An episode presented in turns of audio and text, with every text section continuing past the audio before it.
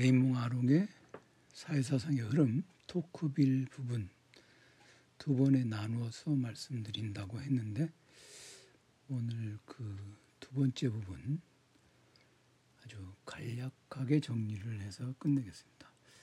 레이몽 아롱이 토크빌에 대해서 두 번째 부분은 꽤 상세하게 이런저런 얘기를 했는데요.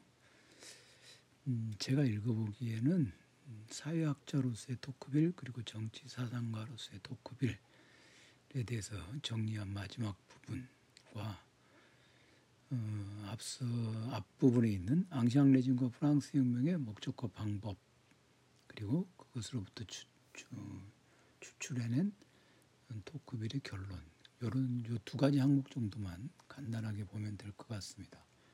왜 그런가 하면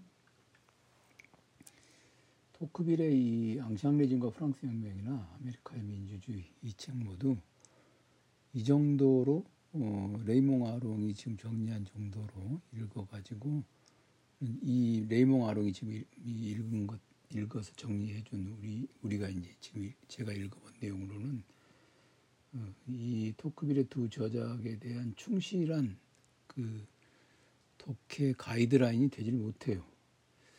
좀 토크빌을 꼼꼼하게 읽을 필요가 좀 있어요.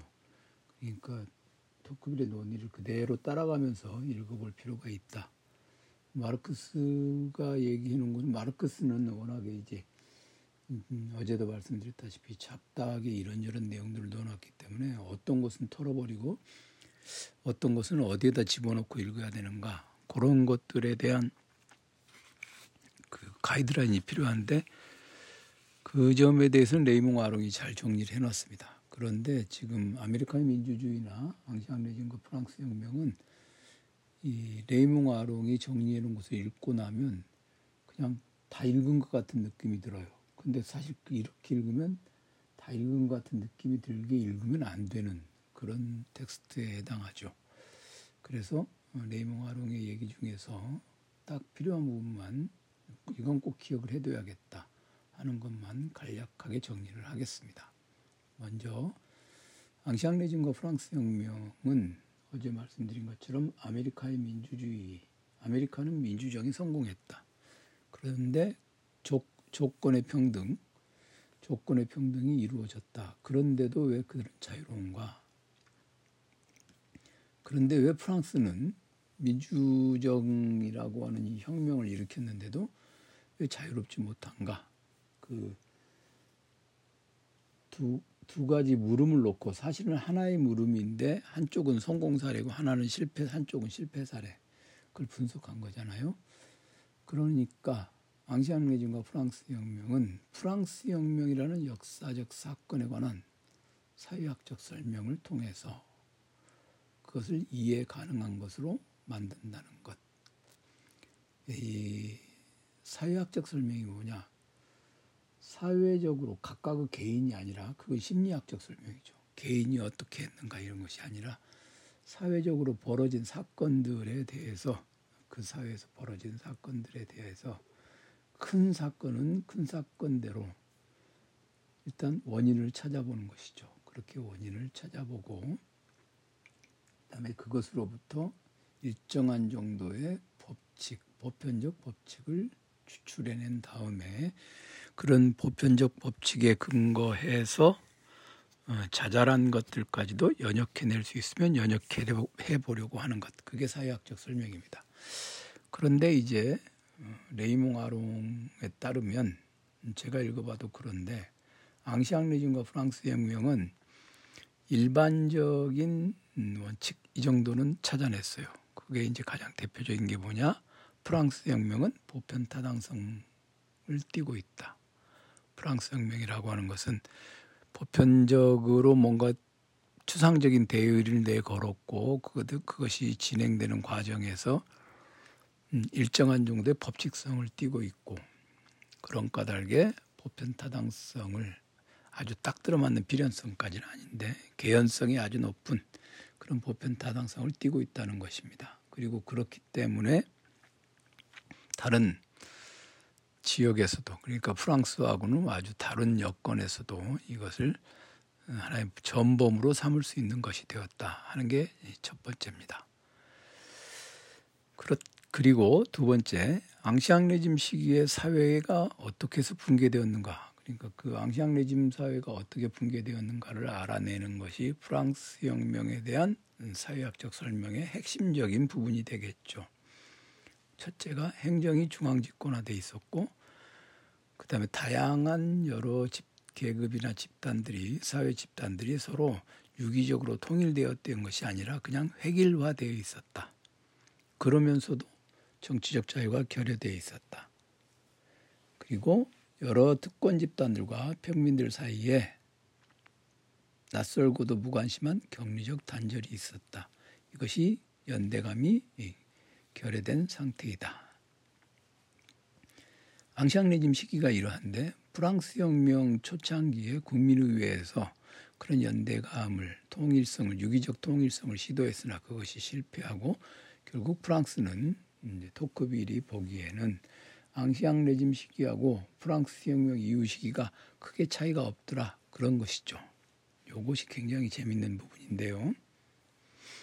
음, 저도 앙시앙 레짐과 프랑스 혁명을 읽을 때 이게 이제 나중에 기회가 돼서 꼼꼼하게 읽을 일이 있으면 저는 꼼꼼하게 읽어봤어요.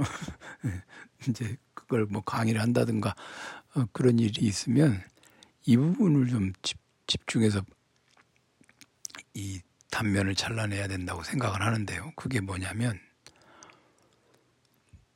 프랑스 혁명이 일어났는데도 불구하고 항상 의문이 나는 게 이거거든요. 프랑스 혁명 사태에서 프랑스 혁명이 뭐 누구를 단두대에서 몇 명을 죽였냐 뭐 이런 거 다 떠나서 가장 큰 프랑스 혁명에 있어서 가장 심각하고도 중요한 문제 중에 하나가 뭐냐면 앙시앙 레짐 이전에 일테면 아주 완고한 왕정이었잖아요.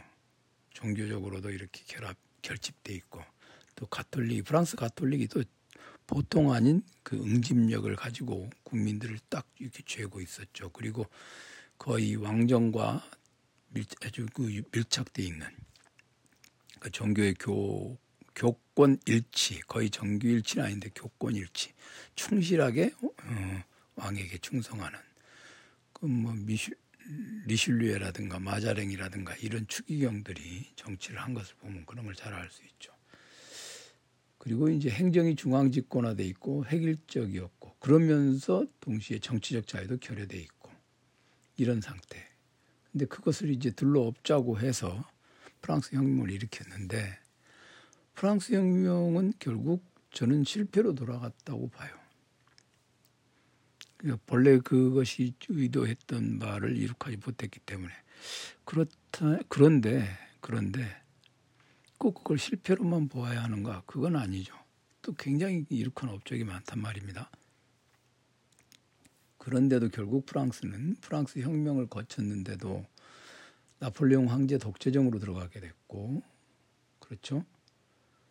이를테면 이제 역코스가 일어난 거죠. 역코스가 리버설이 일어난 거죠. 그냥 옛날로 돌아간 것 같아요. 굉장히 엄청난 사건이 벌어졌는데 옛날로 돌아간 것 같고 그러면서도 나폴레옹 전쟁이 끝난 다음에는 굉장히 혼란스러운 상태이면서도 동시에 이제 보나파르트주의가 예, 횡행하게 됩니다. 그러니까 이런 것에 대해서는 아주 많은 사람들이 왜 프랑스 혁명은 그것이 추구했던 성취를 궁극적으로 이루어내지 못했는가?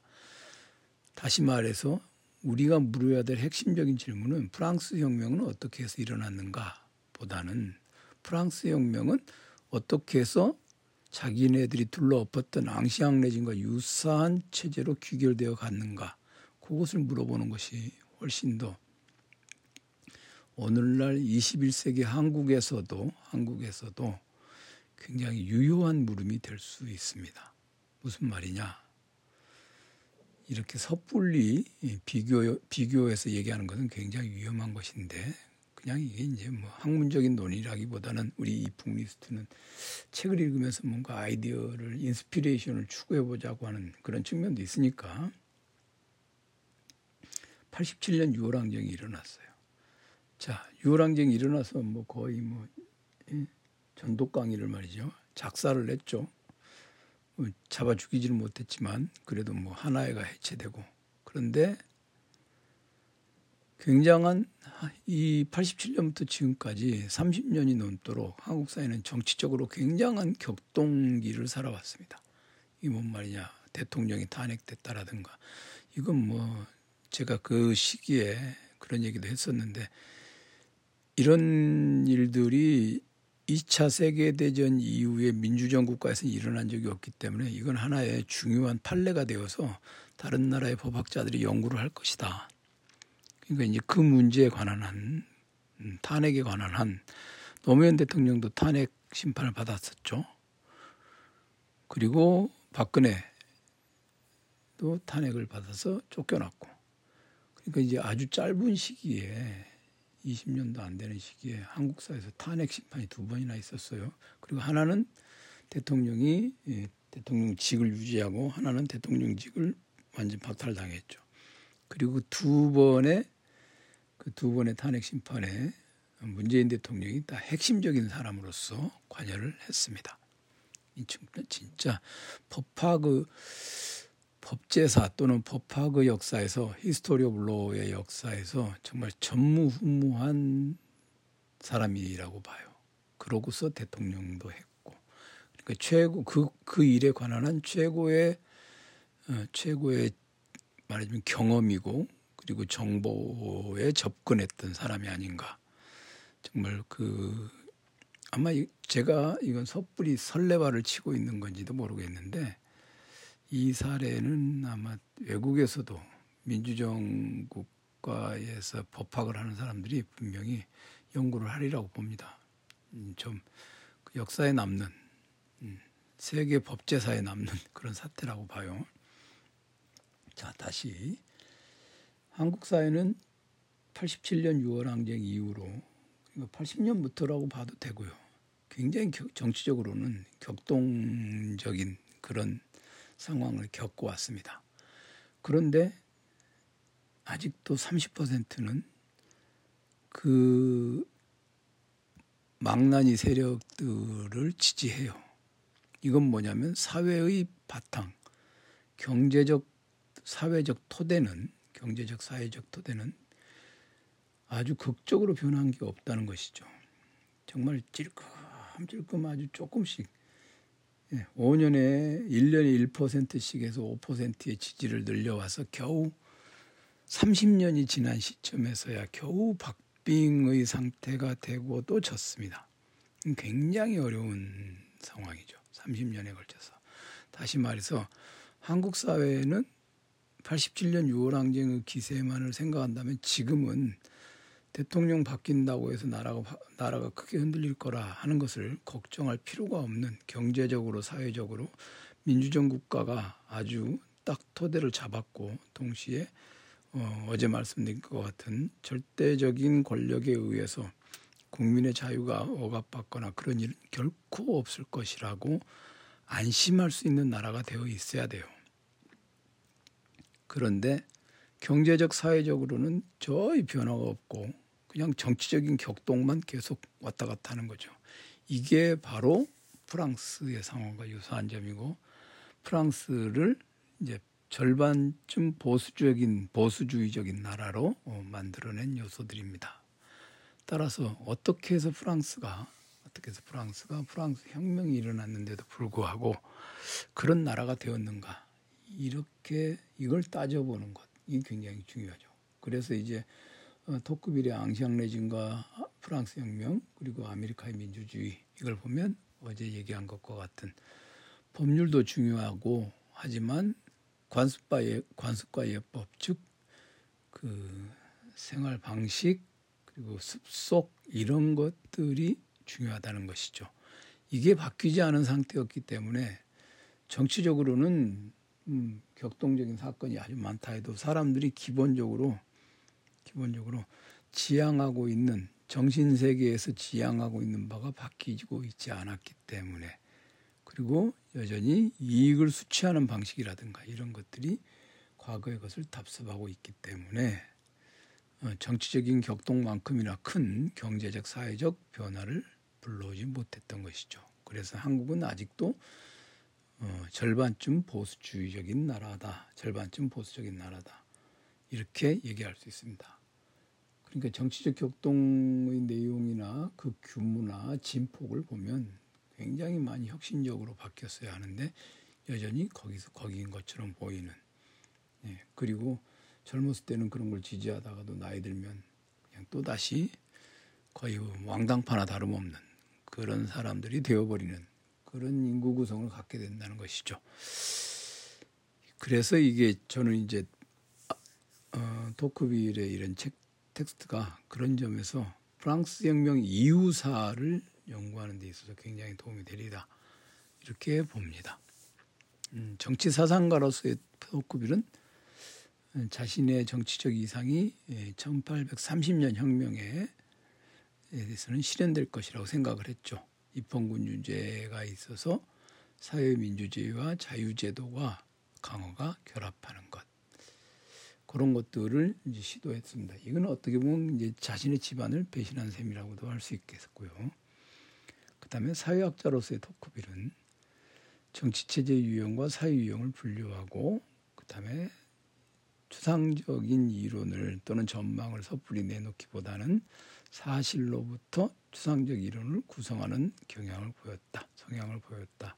요즘에서는 토크빌이 사회학자의 면모를 보인다. 그렇게 볼 수 있겠습니다. 지금 레이몽 아롱의 책이 1848년 혁명과 어, 사회학자들 그리고 파레토, 디르캥, 베버 이렇게 남아 있는데 1848년 혁명과 사회학자들을 다루고 그다음에 배보에 대해서 어, 정리를 하고 예, 마무리를 할 예정입니다.